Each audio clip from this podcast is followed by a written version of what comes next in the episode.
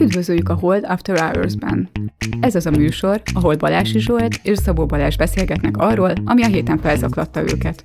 Tőzsdék, árfolyamok, gazdaság, politika és bulvár. Szabó Balázs és Balási Zsolt a Hold alapkezelő elemzői. Bármi, ami az adásban elhangzik, az az ő vagy vendégeik magánvéleménye, amely nem feltétlenül egyezik a Hold blog és a Hold alapkezelő hivatalos álláspontjával. A műsor szórakoztató célral készült, befektetési döntések alapjául nem kíván szolgálni.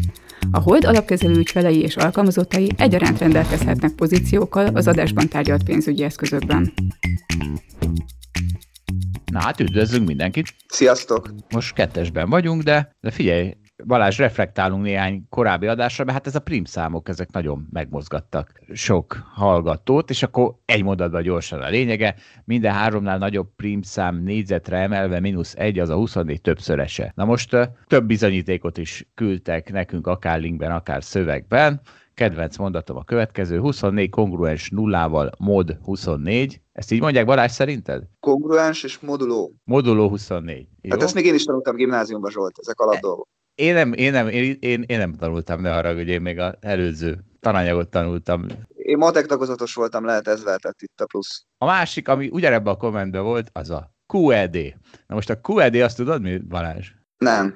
Én se tudom soha, de mindig, amikor találkozok vele, megnézem, és akkor rájövök, hogy jó, ez egy nagyon intelligens betű hármas, latin, nem tudom minek a rövidítése, a, a jelentése az, hogy tehát demonstráltuk. Tehát, hogy érted, tehát, hogy a, ezt a filozófiai... Ebből, követ, ebből következik. Hát nem annál erősebb állítás, hogy, tehát, hogy bebizonyítottuk az egészet, és na és szóval ezt majd, ezt gyakran kéne alkalmaznom, de hát mondom, egyáltalán nem tud az aktív szókincsem részesévé válni, úgyhogy lehet, hogy majd így foglak téged becézni, és akkor, és akkor hát, ha be, beszivárog. Mert ezt, hogy évente egyszer találkozom vele, ez nem elég, úgy látom ahhoz. Tehát úgy lesz, hogy tegnap meghaltak 11-en Svédországban koronavírusban, QED, a svéd modell működik? Hát ilyen hülyeséget nem mondanék, de de grammatikailag helyes volt, azt hiszem, igen, amit mondtál. Tartalmilag nem. És hát fia, a Rajkos díjra is térünk vissza egy pillanatra, mert azért azt tegnap a múlt heti adásban elfelejtetett hozzátenni, hogy több Rajkos is tiltakozott ezzel a díj ellen, ami, mint kiderült, ahogy Dávid meg én is éreztük, ez a nő, ami, amiért a díjat kapta, az semmi. Ezért több Rajkos is díj, tiltakozott, hogy de hát ez gyakorlatilag ez egy, ez egy politikai ember, ez a nő, ez nem egy közgazdász, mert gyakorlatilag semmit nem mondott. És akkor ugye mondtuk, beszéltünk arról, hogy akkor Balázs utána néz, hogy mi az, ami mögötte van, és ami érdekes lenne, na hát nincs semmi mögötte. Mint kiderült, ez egy politikus, ugye Jeremy Corbynnak volt a, a egyik díszlet figurája, és hát a múlt héten elfelejtettem említeni, tehát, hogy nő. Tehát nyilván a rajkosok azért is nyomták meg, mert nő, és akkor itt a negatív diszkriminációnak a minden aspektusát rögtön látjuk, mert ugye lehet azt mondani, hogy társadalmilag hasznos, hogyha úgymond diszkriminált csoportokat előtérbe helyezzük, na de hát könyörgöm, ez a közgazdászt úgy helyeztük el, előtérbe azért, mert nő, vagy részben azért, mert nő, hogy közben nulla közgazdasági teljesítményt nyújtott, vagy, kö, vagy kerekítve nullát. Tehát igen, pont ez a negatív diszkrimináció előnye, hogy reméljük van társadalmi előnye, és a hátránya, hogy hát akkor ők milyen példa az, hogy jó, hogyha én nőként megyek közgazdásznak, akkor nulla teljesítménnyel és előre tudok lépni, pedig egészen biztos, hogy rengeteg nő van, aki valós közgazdasági teljesítménnyel próbál megélni azon a pályán, és akkor van egy ilyen. Mármint itt természetesen a pozitív diszkriminációról van szó, csak már keverednek az előjelek. Én nem szaladnék ilyen messzire, egyébként meg a világ legtermészetesebb dolga, hogy amikor valakit megválasztanak, akkor vannak ellenérvek. Egyébként ez egy verseny, ez a választás, tehát ugye itt a szakkollégiumnak a diákjai döntenek, hát volt másik két-három jelölt, persze, hogy akik ellene érveltek, azok felhozták ezeket a jogos érveket. Ettől függetlenül a Macukától nyert, és értjük, hogy miért. Illetve nem értjük, hogy miért. És, uh, vagyis én is értem. Hát mindenki, mindenkinek megvan rá maga indoka. Na és akkor hát a legfontosabb topikunk a múlt hétről. Emlékszel a Norvég, Norvég király esetére a foci meccsen? Igen, emlékszem. Sorban állt, hogy egyet vegyem. Még ő is, hogy így, így is, hogy Norvég király. Na, hát nem igaz, képzeld. Ugyanis kiderült, hogy akit megkérdeztem ezt az ismerősömet, ő mondta, hogy hát ez nem a norvég, hanem a svéd király, és nem foci, hanem hoki meccs, úgyhogy mondhatni minden szempontból ütősebb a sztori. Aztán egy hallgatónk is elküldte, hogy ezt ő úgy hallotta ezt a sztorit, hogy beáll a sor végére, kérdezik, mindenki köszönget neki, megkérdezik, hogy miért, köszöngetnek neki, hát mondja neki, hogy hát mert ő a norvég király, erre megkérdezi, hogy na jó, de miért áll a norvég király a sor végére? Hát mert most jött. Tehát ez is egy nagyon jó sztori, és ha már ennyi sztorink van, van finn, az egy valós sztori, van svéd, meg egy norvégunk, akkor figyelj, először is elkezdtem egy kicsit utána menni ennek a sztorinak, úgyhogy először is, ja, közben így aztán megtudtuk, hogy nem csak, hogy Norvégia monarchia, hanem Svédország is. Mint kiderült, nem csak, hogy van királyuk, hanem ahogy mondtátok, ha van királyuk, akkor királyság is egyben. Bár szerintem ez egyáltalán nem triviális, és gondoltam, hogy Ausztráliával megfoglak titeket, de a fenét. Ők is, ők az angol kölcsön királynővel alkotnak királyságot, illetve királynőséget. Ezt hogy kezeli a gender kultúra Balázs? Ausztráliát akarod mondani? Ausztrália? Miért mit mondtam? Az Ausztriát hallottam ki. Á, nem tudom, ahol a kenguruk ugrálnak. Szóval Balázs, hogy kezeli ezt a gender kultúra, hogy a királyság, a királynővel is királyság van? Nem borultok ettől ki? Hát a monarchiának hívod, akkor le van ez a probléma. Hát na ez az, mert megvan akkor a gender semleges elnevezés a királyságra. Úgyhogy Balázs egy terület maradt, aminek van királya, de nem monarchia. Van királya, de nem monarchia? Azt a, nem tudom. Hát a rock and roll. Na ez mi volt? Nem mi, hanem ki. Ő felsége. Egyébként, ahogy a, így a svéd és a norvég király útvesztélyében nyomoztam, na már menjünk egy kicsit, kezdem kicsit előrébről. Ugye van a közszolgálatiság márványoszlopa, ez a magyar BBC. Most az M1-re gondolsz? Hát mondjuk. Amivel kapcsolatban azt hiszem teljes a konszenzus, hát a mi buborékunkban biztos, hogy ott nettó negatív a közszolgálat, hogy úgy is mondhatnánk, hogy többet ártanak a társadalomnak, mint használnak. Ráadásul, ami egészen abszurd, ugye a társadalom az adófizető pénzéből, épp most jött a hír, hogy uszkve évi 120 milliárd forintból. Úgyhogy kedves adófizetők, Balázsral ugyan még nem egyeztettem, de úgy érzem, ő is benne lesz, hogy mi a mi adásunkat kihozzuk nettó pozitív közszolgálatiságra. És akkor mi lennénk a valódi magyar BBC, mert B, mint Balási, B, mint Balázs, és C, mint Szabó. És egyben egy elég gerinctelen árversenyt is hirdettünk, mert hát szerintem ezt Balázs mi kihoznánk évi 19, 12 milliárdból, ugye a tizedéből. Szerintem ki, ki, ki biztos vagyok benne. Ami azért egy nyilvánvaló döppingár, tehát hosszú távon nem biztos, hogy fenntartható, hát de valamivel be kell törnünk a piacra. Vagy ez, ugye? A dömpingár, vagy mi is kénytelenek leszünk gründolni egy hivatalos erőszakszervezetet, ami kiszedi a pénzünket azokból, akik nem akarják megfizetni a nekünk járó közszolgálati adót. Zsolt, de valahogy erre az állam megválasztott képviselőnek rá kellene bólintania. Figyelj, figyelj van évi 12 Vagy, vagy évi... gondolkodsz, már választást is nyertünk? Figyelj Balázs, van évi 12 milliárdunk, az sok mindenre elég. De akkor térjünk csak vissza erre a közszolgálatiságra. Tehát utána mentünk ennek a svéd-norvég király városi legendájának, illetve utána mentem, mert Balázs csak lubickol majd az évi 12 milliárdban, mint egy igazi állami cégben, és írtam a svéd és a norvég királyi udvarnak, hogy mégis hogy szoktak az uralkodóik meccsre egy jegyet venni. És ugyan nem válaszoltak, de egyrészt már azért megérte ez az egész, mert használhattam a Dear Kurt, magyarul kedves udvar levélcímzést, másrészt nem adtam fel itt, hiszen az évi 12 milliárdunk múlik rajta, hát és, és figyelj, van egy barátom, akivel együtt jártunk gimnáziumba, aztán együtt fociztunk, aki a csapatunkban hol kapus volt, hol hátvéd, ezzel valószínűleg rávilágítva a képességeire, és arra, hogy miért nem a valódi értéket jelentő, és így anyagilag megbecsült futbalista karriert választotta, hanem helyette csak egy orvos lett. Viszont így szerencsére meg tudta kérdezni a témában a jelenlegi főnökét, aki egy norvég kórház igazgatója és egyben politikus, ezzel segítve minket az évi 12 milliárdunkhoz, köszönet érte. És azt mondta, hogy hát igen, sokszor magának vesz egyet a norvég király, de ha például meccsre megy, akkor biztos, hogy vannak körülötte biztonságiak. De ez nem azt jelenti, hogy 10 méterből mindenkit letarolnak, hanem lehet vele beszélgetni, oda lehet vele menni haverkodni. Úgyhogy azt hiszem, hogy azért ezt a kicsit, kicsit más kultúrát azért, azért mégiscsak tette lehet érni ebben a svéd, illetve norvég király meccsre járásában. A svédet még nem is tudjuk, szóval lehet, hogy a svéd király a hoki meccsre, az meg még tényleg lehet, hogy teljesen be is áll abba a sorba. És akkor végezettől figyelj, nem csak közszolgálatiság, de hát én, én a közszolgálat Coelhoának is föl szeretnék csapni, és megvan az első tégla ezen az úton,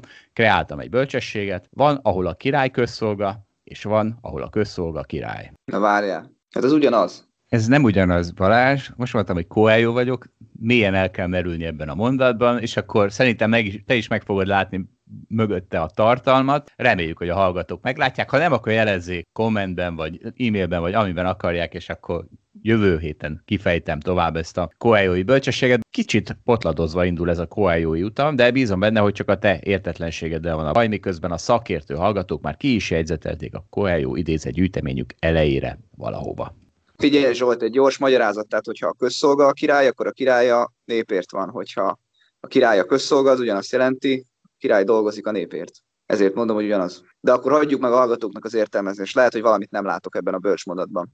Így van. Ez az irodalom óra. Na de, akkor ha irodalom óráról az az igazság, hogy a frissen felvett közszolgálatiságunk arculköpésre lenne, ha nem lopnám el Hont András a HVG újságírójától a következő idézetet, ami szerinte, ugye nyilván viccesen, egy random magyar politikustól, vagy magyarul bármely magyar politikustól elhangozhatott volna 56-tal kapcsolatban.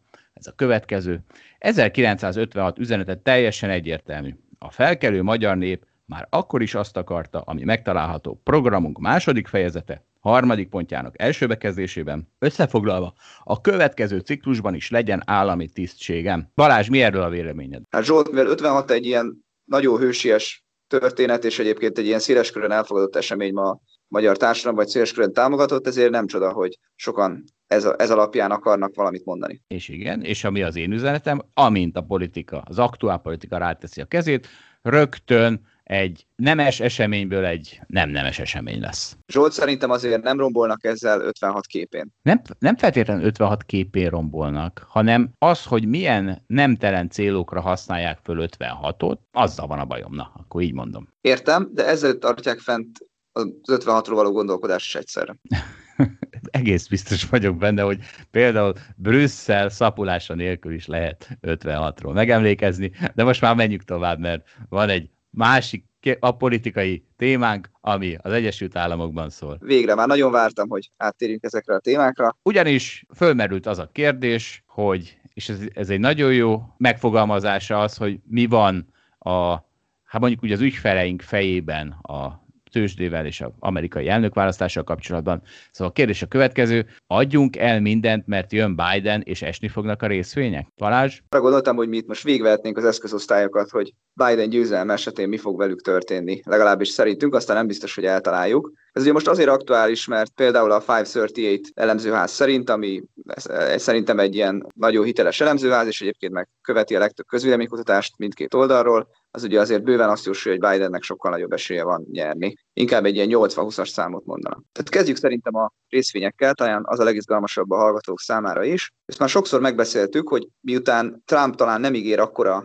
fiskális stimulus cserébe, nagyon kardoskodik amellett, hogy a jegybank az maradjon továbbra is laza, a fang részvényeknek valószínűleg rossz lesz, hogyha Biden fog nyerni. Ezzel szemben mivel talán gyengébb hangot üt meg Kínával szemben, és az amerikai szövetségeseket pedig egyáltalán nem tervezi megvámoltatni, tehát például a német autógyártókat sem. Ezért ugye általában azok a papírok, amik a kereskedelemhez kötöttek, vagy az iparhoz kötöttek, azok pedig jobban szerepelnének Biden mellett. Tehát még egy ilyen másik ékes példa az az energiaszektornak a szerepe. Ugye Biden sokkal inkább figyel arra, hogy környezetszennyezés problémáival foglalkozzunk, ezért a olyan cégek, amik szennyezik a környezetet, olajkitermelők, azok talán rosszabb idők fognak járni, és ezért azt lehet mondani, hogy a Biden mellett az ilyen zöld papírok jobban fognak menni, mint hogyha Trump nyerni az elnökválasztást. Hozzá kell tenni, az olajpapírok ennél rosszabbul már nem nagyon teljesítetnek, tehát azok a torony magasan legrosszabbul teljesítő, nem tudom hány éve papírok az Egyesült Államokban biztos, de globálisan is. Hát igen, egyrészt azért, mert gyenge a fejlett világban a gazdaság, és az olajat nem húzza annyira Kína, mint egyébként a többi másik nyersanyagot. Másik oldalról pedig ugye ott van az is, hogy a OPEC termelőkkel ott van az, hogy amikor végre egy kicsit feljebb megy az olajár, akkor egyből valaki elkezd csalni és többet termel. Másrészt egyébként akár Biden, akár Trump nyer, az egy probléma lehet számukra, hogy azért a zöldülés vagy a környezetszennyezés problémái azok biztosan előtérbe fognak kerülni hosszú távon, tehát a legtöbben azért félnek attól, hogy ez a, ezek a vállalatok nem működhetnek úgy tovább, mint mondjuk az elmúlt 20 évben tették. Na mindegy, összességben azt lehet mondani, hogy technológiai papíroknak jót tenne, hogyha Trump nyerne egyébként, meg majdnem minden egyébnek tenne, hogyha Biden nyerne. Egyébként az amerikai indexeket, mivel a technológiai papírok húzták, ezért az amerikai indexek mondjuk egy Nasdaq leginkább, de az is lehet, hogy S&P az lehet, hogy akár esni fog a, a Bidennek a győzelmére. Bezzeg, bezzeg a Russell 2000, ami a kisebb papírokat tömöríti, az pedig inkább jól fog szerepelni. Jó, tegyük föl, hogy a részvényeket tudjuk, bár hamar bele fogok vagy bár hamarosan bele fogok kötni ebbe a, ebbe a tudásba, de és akkor mi van, mi van a többi eszközzel, mondjuk az izgalmasabbakkal, mint arany vagy deviza? Akkor Zsolt egy unalmasabbal kezdtem, amit nem is említesz, a kötvényeket. Szerintem azt lehet talán könnyebben érteni. Kötvények esetében ugye, hogyha lesz infláció, akkor az azt jelenti, hogy a jövőbeli kifizetéseik kevesebbet fognak érni, elértéktelenednek, már pedig most minden arra mutat, hogy a demokrata párt a sokkal nagyobb stimulust tervez, mint az republikánus párt. Ugye erről folyik most a vita ugye az amerikai képviselőházban is, hogy végülis mekkora stimulus fogadjanak el, de hogyha azt veszük, hogyha a demokrata győzelem esetén nagyobb stimulus lesz, akkor nagyobb lesz az infláció is, és egyébként pedig ez, ez elértékteníti majd a jövőben a kötvényeket. Tehát azt lehet mondani, hogy a kötvényekre demokrata vagy Biden győzelem az negatívan fog hatni. Ez nem a ilyen egy vagy két vagy három éves kötvényekre kell nézni, ez inkább az ilyen 5-10-20-30 éves lejáratú kötvényekre fog vonatkozni.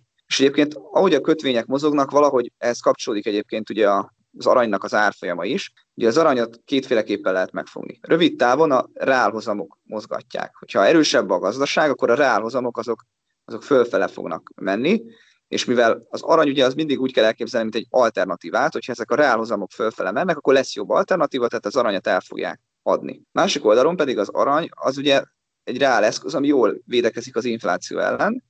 Másik oldalon, hogyha az infláció magas, akkor azt az arany hosszú távon tartani fogja.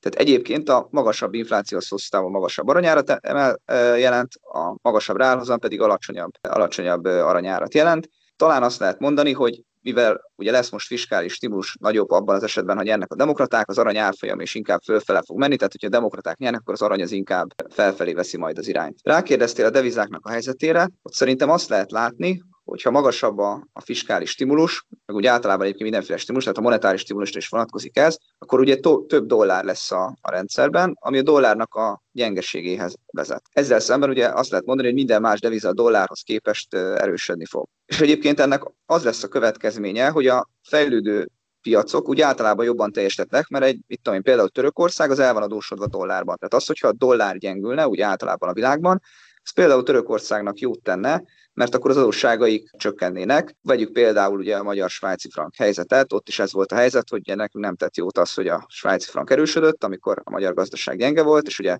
közben el voltunk ebben a devizában adósodva. Ugyanígy ez a világ többi tájára is igaz lehet, tehát egy gyenge dollár alapvetően egy csomó fejlődő piaci országnak jót fog tenni. Na, tehát figyelj, összességében elmondhatjuk, hogy Biden-től ugye nő a költségvetési hiány, ami inflációval is jár, meg dollárgyengüléssel, ami jó a világnak, meg nekünk is, mert gyakorlatilag a hold alapkezelő az valahogy erre van leginkább pozícionálva, ugye jó a value alapú részvényeknek is. Ez, ez gyönyörűen hangzik, csak most már hogy nyerjen is Biden. Csak az a helyzet, hogy és akkor előveszem a, egy az államszkepticizmusomat, másrészt pedig a piaci konszenzus skepticizmusomat. Hát ugye egyrészt mindenki fölteszi, hogy na itt, ha, hogyha jön az egyik elnök, meg a másik elnök, egyrészt tudjuk, hogy mit csinálnak, és tudjuk, hogy mik lesznek a hatásai, és azt hiszik, hogy vannak hatásai. Hát könyörgöm, amikor Trumpot megválasztották, akkor először is előtte konszenzus volt, hogy akkor zuhanni fognak a részvények. Na most a részvények négy éven keresztül szárnyaltak. Másrészt, ami aztán meg tényleg totál meglepetés, hogy a dollár ez alatt a négy év alatt gyakorlatilag konstans erősödött. Hát ezt senki nem hitte volna, hogy Trumptól erősödni fog a dollár, de ez történt.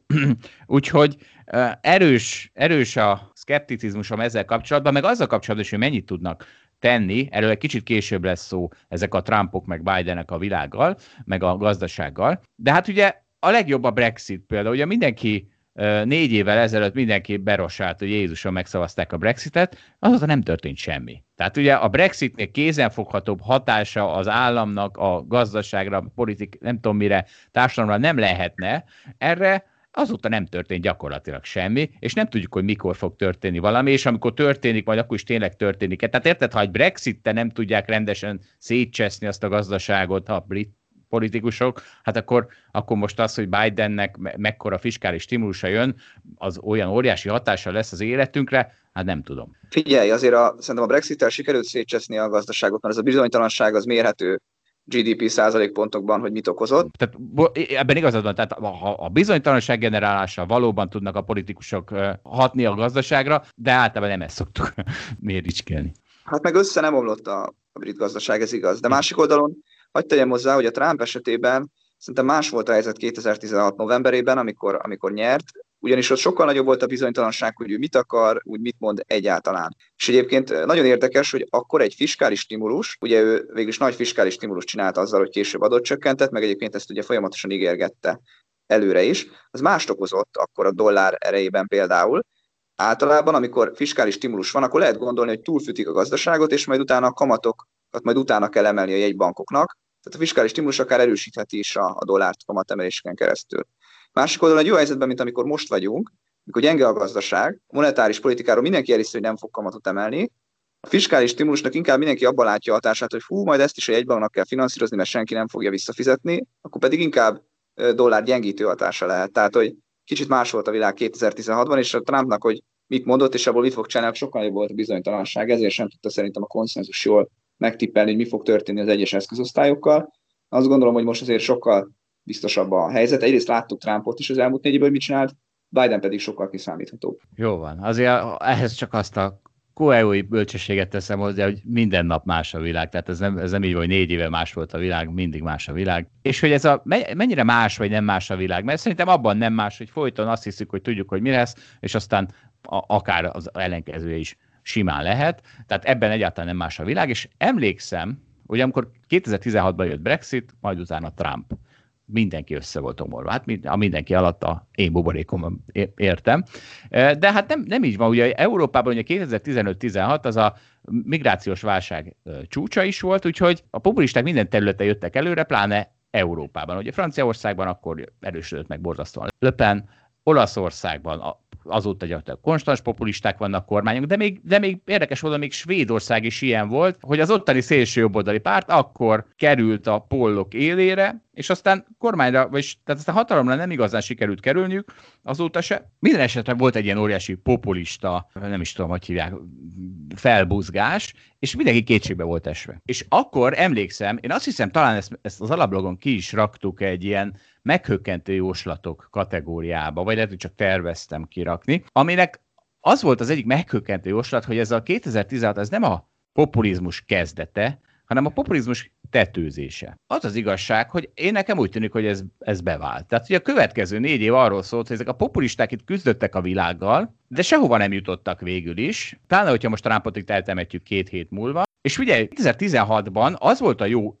befektetési tézis, hogy ahol megijednek a populizmus miatt, ott vásárolni kell. Például Svédország is ilyen volt, és borzasztóan gyengült tőle a svéd korona, az ember vásárolt svéd koronát, mert hát ha hát azért nem fog összeomlani Svédország csak azért, mert most a pollókat épp egy, egy szélső jobboldali párt vezeti. Tehát megvetted a svéd koronát, és aztán 5-10 később ezt boldogan eladtad, amikor az emberekből, az emberekből az a reflex, hogy út, Brexit-től meg kellett ijedni, út Trumptól meg kellett ijedni, de az milyen vicces volt, tehát aki eltalálta, hogy Trump lesz az elnök, és ezért besortolta a részvénypiacot, hát annál nagyobb szívás nincs, hogy tökéletesen eltalálod, hogy mi lesz, és a részvénypiac pont az ellenkezőjét csinálja annak, amire mindenki egyértelműen számított, hogy zuhanni fognak a részvények, ugyanis kilőttek a részvények. Na, szóval ez volt a fő investment nekem akkor ez volt a izem, hogy kerestem, hogy épp most hol ijednek meg a populizmus miatt, és akkor ott vásárolni kell. És olyan, mint most a vírus. Ugye a vírus az március óta az olyan, hogy ahol nagyon megijednek a vírustól, most részvénypiacokról, ott vásárolni kell, mert ez a vírus ez simán kezelve lesz.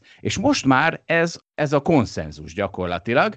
Egyébként pont ugye most a kedvenc elemzőházunk a BCA-nek egy podcastjében hangzott el az, hogy ezt a, ezt a vírus ezt már felejtsük el befektetési szempontból, ez már hónapokon belül kezelve lesz, ezzel a ez már a tőzsdék már nem fognak foglalkozni, úgyhogy ha esetleg mégis foglalkoznának, hát akkor én leszek a legboldogabb. És ugye ez furcsa, ezt...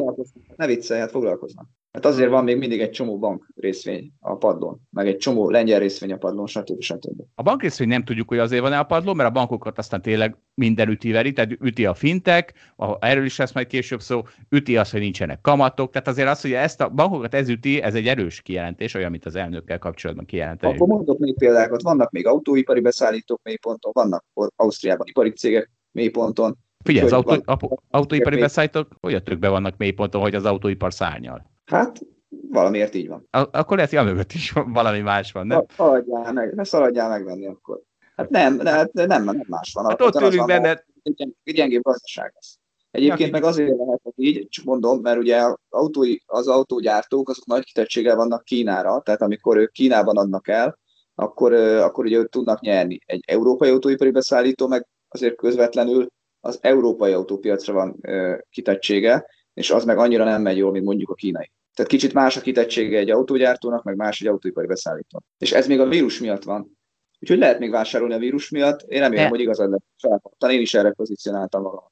És én is erre pozícionálom magam, csak arról beszélek, tehát a megijedésben jobb, tőzs, megijedésben jobb vásárolni a tőzsdén, mint a félelemben, mert a félelmet azt nem tudod, hogy mitől van. Tehát egy konstans, folyamatos félelem van, és azt mondod, hogy jó, hát ez már rohadt olcsó, és aztán kiderül, hogy hoppá, tényleg megöli a bankszektort a fintek teljes mértékben, és mondjuk, ugye, mert mit csinál a fintek jelenleg, benyomul az összes profitábilis részlegére a, a bankszektornak, és a bankszektornak meg ott maradnak a kockázatok és a minimálisan profitábilis részletek, plusz ugye a kötvényhozamok. Tehát azért mondom azt, hogy ha a megijedésbe lehet vásárolni, az jó, mert az az egy, az egy irracionális félelem. A konstans ott lévő félelem az már lehet, hogy megalapozottabb, az kevésbé szeretek vásárolni, de hát én is kénytelen vagyok most azt vásárolni, és igen, veletek együtt én is azt vásárolom. Szóval ez a megérzés, ez van egy tök jó cikk címem, újra pánik vásárlásba kezdtek a németek. Na hát ez aztán tényleg leszarás. Tehát ezt már márciusban is fogtam a fejem, hogy milyen hülyeség ez a pánikvásárlás, mert hiszen még Wuhanba sem kellett pánikvásárolni, és annyi lesz a eredménye, hogy én zer- zergehúst ehettem hetekig, mert más eredménye nem volt a pánikvásárlásnak, és, és ezt a németek újra kezdték most, amikor fél éve látják, hogy a vírussal simán lehet együtt élni, és soha nem fognak reálni azok beszállítási láncok, amik őket hússal ellátják, a,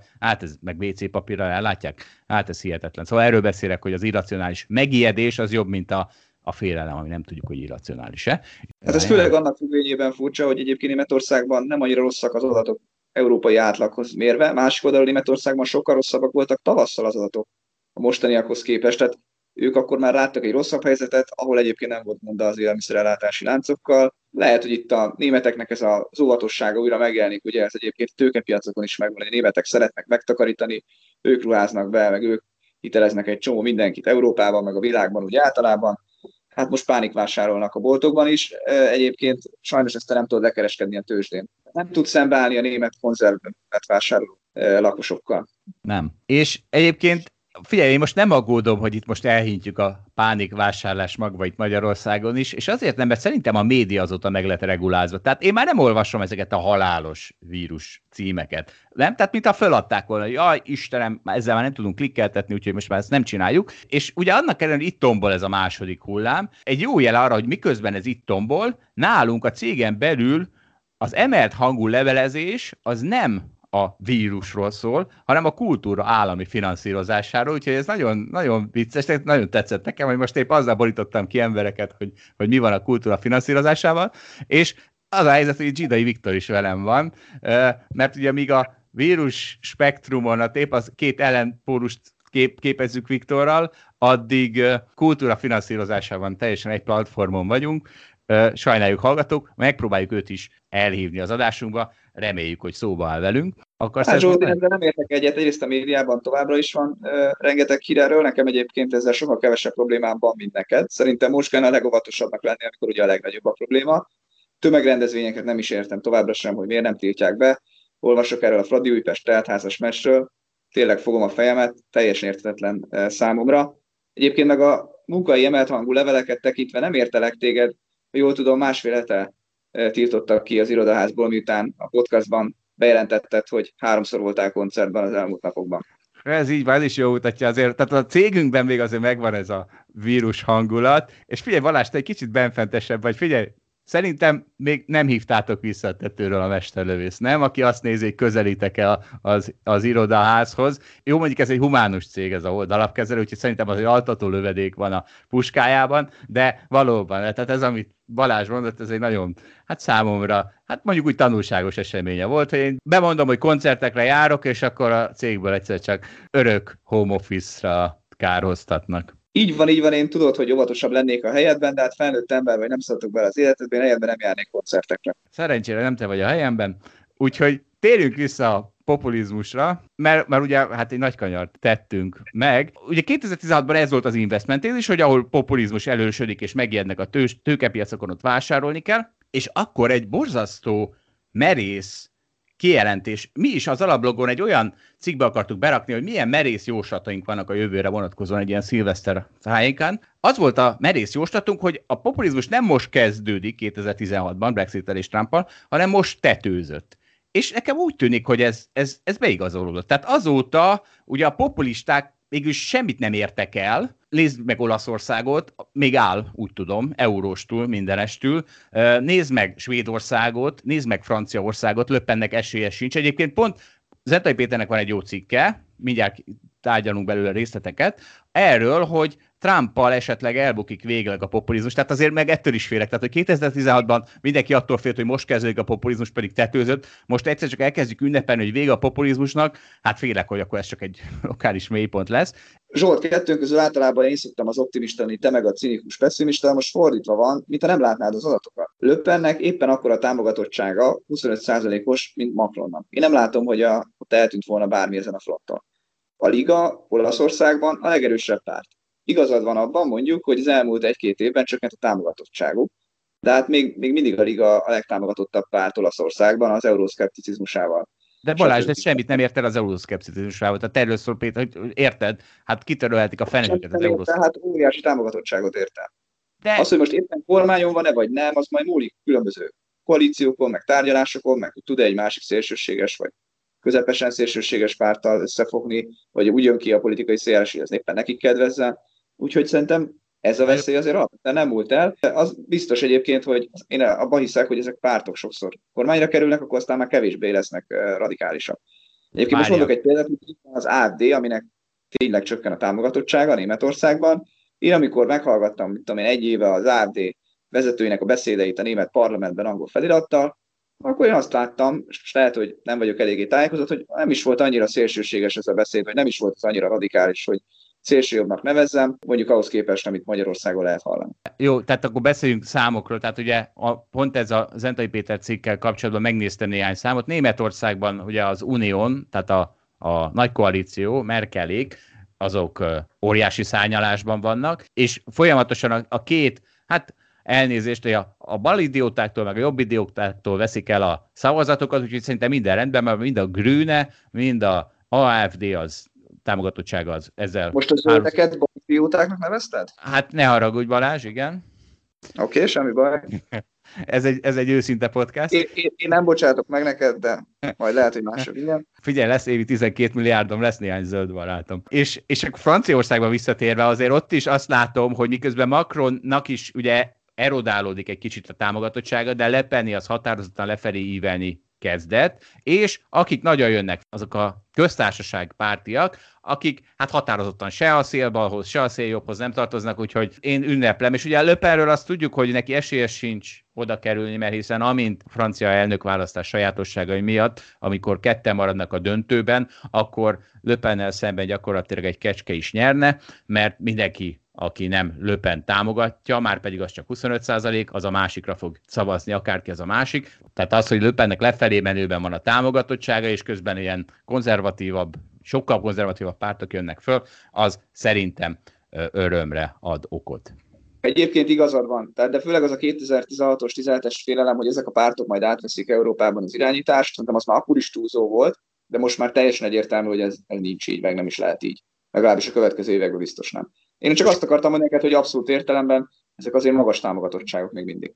Hadd idézek még néhány ér, számomra nagyon érdekes gondolatot az Entai Péter cikkéből, és a, szóval ez a, az Eurázsia Group egyik vezetője az, aki, akivel készített ezt az interjút, Zentai Péter, és ő mondta, hogy egyrészt ezek a, hát ő úgy látja, hogy ez a populizmus mind bal, mind jobboldali változata ennek a támogatottságának a csökkenése ez nem nem, nem átmenetinek tetsző, hanem tartósnak mutatkozó, ami nem meglepetés, hiszen ugye mitől híztak ezek meg a migrációs válságtól, csak hát az ugye el, eltűnt. A migráció eredete népi félelme korábban létezett, és ugye ennek a népszerűsége tett jót ennek a szélsőséges uh, populista táboroknak, viszont a népi, most idézek a cikkből, a népi közvéleménybeli tapasztalatok végül is nem romlottak, hanem effektíve javultak a migránsokkal kapcsolatban, úgyhogy megszűnt az viszont egész biztos, hogy megszűnt témának lenni, ez is ugye kifogja a populista vitalájából a szeret, és, és végül azért nagyon úgy tűnik, most megint idézni fogok a, a cikkből, Nyugat-Európa társadalmai minden jel szerint eleve nem szolgálnak táptalajul a populista, így a politikát áruciknek tekintő pártok és emberek tartós hatalomra jutásához. Azért is, mert ezek a populista pártok nem tudnak igazán programot nyújtani, hanem csak valami ellen vannak mindig, és ez egy, ez egy nagyon rövid belül kevés lesz. Másrészt, mert erősek az ellenőrző intézmények, harmadrészt pedig a a széles közvélemény és a média anyagilag és erkölcsileg is független, és a korrupció nem meghatározó jelenség sem a politikában, sem a gazdaságban, sem a tudományban, úgyhogy ez a Eurázsia Group vezetője ezeket az érveket sorolta föl, hogy miért látjuk a populizmus csökkenését. És arra mondjuk mit mondasz, hogy az elmúlt hetekben Franciaországban lefejeztek egy gimnáziumi tanárt, egy gyilkosa egy, egy iszlamista ember volt. Én azt gondolom, hogy azért ezek ki tudnak váltani konfliktusokat, akkor is, hogyha ez egy nagyon-nagyon szűk kisebbség, aki ezt a problémát okozza. Jó, de hát azt, azt látjuk, hogy ezek a konfliktusok, ezek itt vannak né, a, négy, a négy év alatt, többször is találkoztunk ilyesmi jelenséggel, és mégis a populisták kezdenek veszíteni teret, tehát igen, ez egy nagyon sajnálatos esemény, de nem a populisták fogják rá a megoldást szolgáltatni, és éppen ez ennek a cikknek az üzenete, mert megoldást azt ők nem szolgáltatnak, hanem csak gyűlöletet keltenek. Igen, lehet, hogy itt a terrorelhárítóknak kellett volna ezt megoldani. Na figyelj, hát nem megyünk messze Trumptól, ugye van egy jó Economist cikk arról, ami így, ugye arra reflektál, hogy Trump veri a mellét, hát itt minden politikus veri a mellét, hogy ő mekkora gazdasági növekedést okozott, és igazából három okkal magyarázza ezt, hogy az elmúlt négy évben miért ment ennyire az Egyesült Államoknak, bár egyáltalán nem ment annyira az Egyesült Államoknak, mert az egész világnak ment annyira, meg Obamának is ment előtte annyira. Szóval Mr. Trump a következő három pontban határozza meg a gazdasági jó teljesítményt Amerikáit. Az egyik az adócsökkentés, a másik a dereguláció, és a harmadik a konfrontációs kereskedelmi politika. Az e-, elsőhöz, fi, az elsőhöz, ugye ez az, hogy a adócsökkentés, ezzel mindig csodálkozom, mert ugye alapból csak önmagában az adócsökkentés, az nem az nem gazdaságérénkítő, hiszen mi történik? Nem az állam költi el azt. Tehát ugye persze föltéve, hogy nem nő a, a költségvetési hiány, hanem stabilan tartják, tehát mondjuk akkor kevesebb, tehát hogyha kevesebb pénzt szed be, akkor kevesebbet is költ el. Csak hogy ugye mi történik? Kevesebbet költ az állam, helyette ezt odaadja, hát jelenleg meg pláne ugye a gazdagoknak, akik viszont egyáltalán nem költenek, vesznek belőle részvényt, meg berakják a bankszámlájukra, vagy csak nagyon kis költekedés lesz belőle. Tehát az elvileg egy gazdaság lassító hatás önmagában az adócsökkentés, hogyha csak ő ugye növelte is a költségvetési hiányt, és persze a költségvetési hiány növelés az már egy gazdaság élénkítés, de hát azért ez érdekes ez a adó, adóvágás. Az engem is igazán meglepett egyébként, hogy a Trump, aki azzal kampányolt, hogy ő majd itt a ilyen amerikai szóval így mondták, hogy lecsapolja a mocsarat Washingtonban, hogy a gazdag politikai elitet meg a lobbistákat majd előzi, és ehhez képest csinált egy olyan adócsökkentést, ami valójában a gazdagoknak kedvezett úgy egy az egyben, szegényeknek meg, meg nem jutott belőle szinte semmi.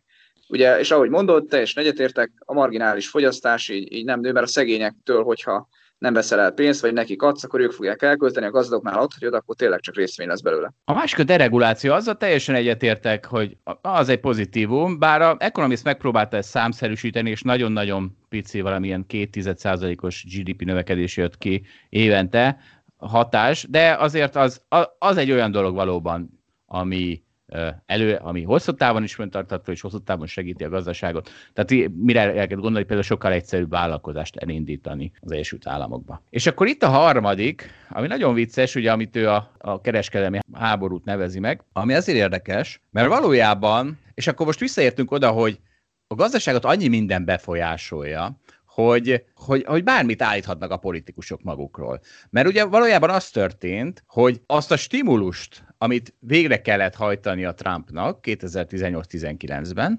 és valahol az Economist ezt írja az ő számlájára, hogy ez egy pozitívum. Szóval ez a stimulus, ez ellentételezte magát a kereskedelmi háborúból származó verességeket, mert a jelenlegi kutatások szerint Trump vámjai azok több amerikai feldolgozóipari munkahelyet szüntettek meg, mint amennyit kreáltak, azzal, hogy drágába tettek az, tették az alkatrészeket, és, és néhány országot arra kényszerítettek, hogy ők is visszavágjanak valamiféle vámmal. És hát ugye, és akkor most megint visszajönünk az irracionális szavazóhoz, mert az ő nem arra nem az eredményre szavaz. Ráadásul ugye Trump bármit mondhat az eredményről. Azt mondja, hogy ez egy jó volt a trade war, miközben rossz volt. De a választó nem is erre szavaz. Ő azt szeretné látni, hogy legyen trade war, és tehát magára a politikai intézkedésre szavaz, és nem az eredményére, mert azt nem is látja. És ugye mit mondhat a politikus? Mi az, hogy a vámok hatására eltűntek állások a fenét? Sőt, én azt állítom, hogy mennyi eltűnt volna, ha még vámok se lettek volna. Ugye ezt mondhatja Trump. Igen. Másik oldalról én egyébként itt adnék egy pozitív pontot a Trumpnak, még hogyha lehet, hogy kicsit tudtán kívül is csinálta, nem a vámok miatt, hanem úgy általában annak, hogy neki ment Kínának. Szerintem a fejlett világ úgy általában nem tudta azt jól kezelni, hogy a kínaiak hogy bánnak a technológiai transferrel, tehát ugye minden európai vagy amerikai vállalattól, aki belép a kínai piacra, elvárják, hogy joint venture-ben együtt egy kínai vállalattal dolgozzon, aki ellopta a technológiát. E, ez például Európában vagy Amerikában a saját piacukon ugye elképzelhetetlen, és Kína meg kikényszerítette, és ez olyan játékszabályok szerint játszott Kína, ami én azt gondolom, hogy elfogadhatatlan volt. Ennek egyébként nem az lett volna a megoldás, hogy vámokat kell kivetni, de a vámok egyébként szerintem segítettek abban, valamiféle kényszer ugyan, hogy ezen a Kína valamilyen, valameddig változtasson. Felhívta a figyelmet ezzel az egészen egy problémával, és ugye most már azt látjuk, hogy a demokrata párt is viszonylag kemény hangot üt meg Kínával szemben, pont ugye emiatt. Az más kérdés, hogy lehet, hogy itt technológiai transfer kapcsán nem ez lett volna a helyes út, hogy támokat vetünk ki, hanem másfajta szabályozást csinálunk, mint ami hát egyébként ugye... már elindult az utóbbi időben. Ugye ez azt jelentett, hogy felvállalt ezt a konfrontációt, amit korábban Obama nem mert. Tehát igen, ez egy óriási pozitívum, lehet, hogy béna eszközökkel, de és nem véletlen, hogy a demokrata párt, vagy Biden ezt, ezt a vonalat tovább is akarja vinni. Tehát még az adócsökkentés vissza akarja fordítani, addig a Kínával való háborúzást azt tovább viszi. De az, hogy Kanadával, Mexikóval, Európával kapcsolatban a vámok, tehát az, az amerikai szövetségesekkel kapcsolatban számra teljesen értetlen. Ráadásul Kínával szemben is ugye sokkal egyszerűbb úgy fellépni, ha nem csak Amerika lép fel, hanem Európa, meg a Kínával és Amerikával egyébként közösen partner államok legyen, az Dél-Korea, Tajvan, stb. Tehát, hogyha Amerika egységesen kezeli a szövetségeseket pozitívan, nem úgy, hogy a Trump, hogy egyik pillanatban ezt mondja, másik pillanatban azt, akkor valószínűleg sokkal jobb stratégiát lehet alakítani Kínával szemben, és kikényszeríteni, hogy Kína is tartsa be azokat a játékszabályokat, ahogy egyébként a világ, világkereskedelmet felmódon lehetne csinálni. Hát igen, az biztos, hogy Trump politikáján sokat lehet javítani. Na és akkor most pedig beszéltünk Radnai Károlyjal, az Andersen ZRT vezérigazgatójával, és egy rendkívül tartalmas és érdekes beszélgetés volt, még az én buborékaimat is szurkáltuk keményen, és valahol ugye erről szól a tanulás, úgyhogy én nagyon boldog lettem tőle. És egyébként azt, azt hiszem ki is felejtettük a podcast ajánlókból, hogy, hogy mindenki igyekezzen olyan értelmes tartalomhoz jutni, például a podcasteken keresztül, ami felháborítja. Hát ez nagyon fontos. Mondjuk ezt gyakran mondom, de lehet, hogy ott nem hívtam föl külön. Szóval ez a Radnai Károly beszélgetés olyan érdekes volt, viszont hosszú is, hogy fogalmunk sincs, hogy milyen módszerrel fogjuk ezt megjeleníteni, és szerintem ide jön majd egy rövid részlet, nem tudom milyen rövid, és nem tudom miből részlet, de hát figyelj, ez a, ez a podcast, ez nem csak egy őszinte podcast, ez nem egy gátlás nélküli podcast, ez nem csak egy non-PC podcast, de egy adhok podcast is, úgyhogy meglátjuk, hogy mi lesz. Lehet, hogy lesz egy mini sorozat Radnai Károlyjal című sorozatunk, és lehet, hogy az HBO-n. Szeretem Zsolt, hogy ilyen nagyot álmodsz, szerintem ide egy 15 perces részt vágjunk be Radnai Károlyjal való beszélgetésünkbe. Na hát, kedves hallgatóink, az a helyzet, hogy több olyan kérdés is fölmerült, amire úgy tűnik, hogy Radnai Károlyban, az Andersen ZRT vezérigazgatójában fogjuk meglelni a válaszokat, úgyhogy meghívtuk adásunkba, és vele fogunk most beszélgetni. Szia Karesz! Sziasztok! Sziasztok!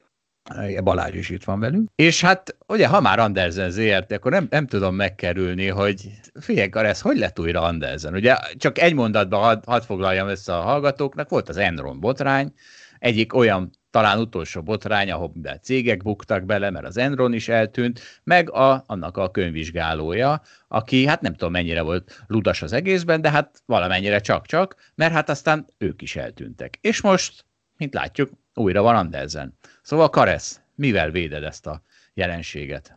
Köszönöm szépen a kérdésedet, mi a legnehezebben kezdjük, úgyhogy én nem már csak felfele fog vezetni az út. Kezdjük azzal, hogy én, amikor 90-es években elkezdtem dolgozni, akkor az első munkahelyem az Artur Andersen volt, Úgyhogy én ezt belülről éltem meg ezt a, ezt a remek történetet. Hogy helyezzük Magyarországon, vagy az Egyesült Államokban? Én Magyarországon. Tehát ez egy globális cég volt, tehát hogy nagyjából a, ami nagyon jó volt akkor az Andersenben, hogy nem tett különbséget abban, a, hogy hm, hát persze a fizetésekben különbség volt nyilvánvalóan, de hogy egyébként pontosan ugyanúgy kezelte a magyar munkavállalóit, mint az amerikai munkavállalóit, ugyanazokat a jogokat élvezték, ugyanazokkal a kötelezettségekkel rendelkeztek, és, és hát ezért viszonylag belülről éltük azt meg, hogy, hogy, hogy mi történt ott 2002 környékén, és hát ez nem volt egy jó érzés, mert körülbelül az az érzésed, tudod, amikor a, a élsz egy házban, és a negyedik emeleten egy gázrobbanás úgy leviszi a tetejét a háznak, és akkor úgy, úgy a hírekben téged úgy összemosnak azzal a történettel, de te közben meg, mit tudom, a földszinten ültél. Tehát, hogy, hogy nagyjából az elszenvedői voltunk az eseményeknek. Ugye akkor, hát nem emlékszem pontosan, de szerintem olyan százezeren dolgozhattak ennél a cégnél, és ugye a Houston irodában elkövettek egy ilyen elég durva és sajnálatos hibát, amitől aztán lényegében a, az egész cég később az atomjaira hullott. És azért kezdtem ezzel az érzelmi résztel, mert hogy, hogy ezt belülről megélve, hát ez egy ilyen nagyon nagy igazságtalanság érzés volt a, a munkavállalókon, és, és, és szerintem nem csak a munkavállalókon, hanem nagyon sok ügyfélen is, hogy, hogy ők értik, hogy az árombotrány ez egy nagyon rossz dolog volt, de hogy egyébként az Arthur Andersen maga egyébként egy jó cég volt, és, és ők se örültek annak, hogy, hogy a könyvvizsgálójuk, meg adó tanácsadójuk alól kiszaladt a szőnyeg, és ott maradtak, hogy akkor kezdettek keresni egy új könyvvizsgálót, egy új adótanácsadót, és, és koncentrálódott a piac, tehát egy szereplővel kevesebb lett. Ugye akkor Big Five volt, most már csak Big Four van, tehát ugye az ötből lett négy. Hát ugye azt ismeritek ti is nagyon jól, hogyha egy piacon csak öt szereplő van, és utána már csak négy szereplő van, akkor az annak a négy szereplőnek az jót tesz, de, de, a, de a piac egészének nem igazán. Hogyha most ugye az Enron botrányra egy kicsit így visszamegyünk, mert hogyha ezzel kezdtük, ugye a hallgatók is kicsit képbe kerüljenek, hogy mi történt. Tehát ugye volt egy Enron nevű energiacég, aki akkor Amerikában a az igazi sztár energiaipari cég volt, ami igaz is volt a 90-es években, aztán ahogy így szaladtak előre, és hát nem, nem is tudom, hogy mohóbbak lettek, meg hogy a, annak érdekében, hogy a részvényárfolyamok azok folyamatosan fölfele menjenek, elindult egy úgynevezett kreatív könyvelés, tehát hogy ami szerintem így mondjuk a, a Wirecard esetét tudom ide hozni, hogy hogy alapvetően volt egy jó cég, csak aztán túl hirtelen, túl nagyra nőtt, és, és túl mugó menedzsmenttel rendelkezett, és így félrementek dolgok, és ami a, a, problémát akkor okozta, és ez az, amit igazából az elmúlt 20 évben sem sikerült helyre, helyre rázni, hogy összekeveredtek a szereplők, tehát hogy a könyvvizsgáló annak ugye függetlennek kell lennie, ő, neki le kell vizsgálni a múltat, és meg kell mondania, hogyha valami rossz. De hogyha a könyvvizsgáló az egyben tanácsadó is, aki meg igazából a tervezés a jövőről beszél, akkor először az fog történni, hogy a, könyvvizsgáló, hogy a tanácsadó kitalálja azt, hogy mit kellene csinálni, majd jön a könyvvizsgáló, aki leellenőrizheti a saját tanácsát. Ez volt igazából a, a mai napig a, a, a legnagyobb rákfené ennek az egész könyvvizsgálati piacnak, hogy hogy az nem egy jó dolog, és ez az, amire az Enron nagyon rávilágított, hogy az nem egy jó dolog, hogyha a könyvvizsgáló egyben tanácsadó is, mert egy érdek ellentétbe fog kerülni, hogy a saját tanácsáról nem fogja azt mondani egy idő után, hogy az rossz volt. Kicsit olyan a, volt a helyzet, mint amikor a, a rossz kisgyerek egy, egy kicsi hazugság után belemegy a nagyobb hazugságba, aztán a még nagyobb hazugságba, hogy a végén egy olyan spirál volt, amiből nem lehetett jól kijönni, a könyvvizsgáló elkezdett aktívan asszisztálni abban, hogy, hogy ezek a, a, a kreatívan felturbózott könyvek, ezek elfogadásra kerüljenek, aminek aztán a végén az lett, hogy egy nagy lufi kipukkant, és kiderült, hogy, hogy az áron mögött már sokkal több a hitel, mint az eszköz, és a dolog csődbe ment, és a részvényárfolyamok nullázottak. Hát utólag persze okos az ember, de, de hát kiderült, hogy ez egy, ez egy nagyon rossz stratégia volt, amit az Andersen követett, annak érdekében, hogy több tanácsadási bevétele legyen. Ez teljesen érthető volt. Amit viszont nem értek, azt mondod, hogy ez nem oldódott meg ez a probléma továbbra sem a könyvvizsgálóiparban, de és most újra van Andersen. Tehát úgy látod, hogy ti most már akkor ezt nem követnétek el ezt a hibát? Tehát nálatok már nincs összemosva a könyvvizsgálat és tanácsadás? Hát nincs, mert ugye az Andersen az 2013-ban úgy indult újra, hogy nem már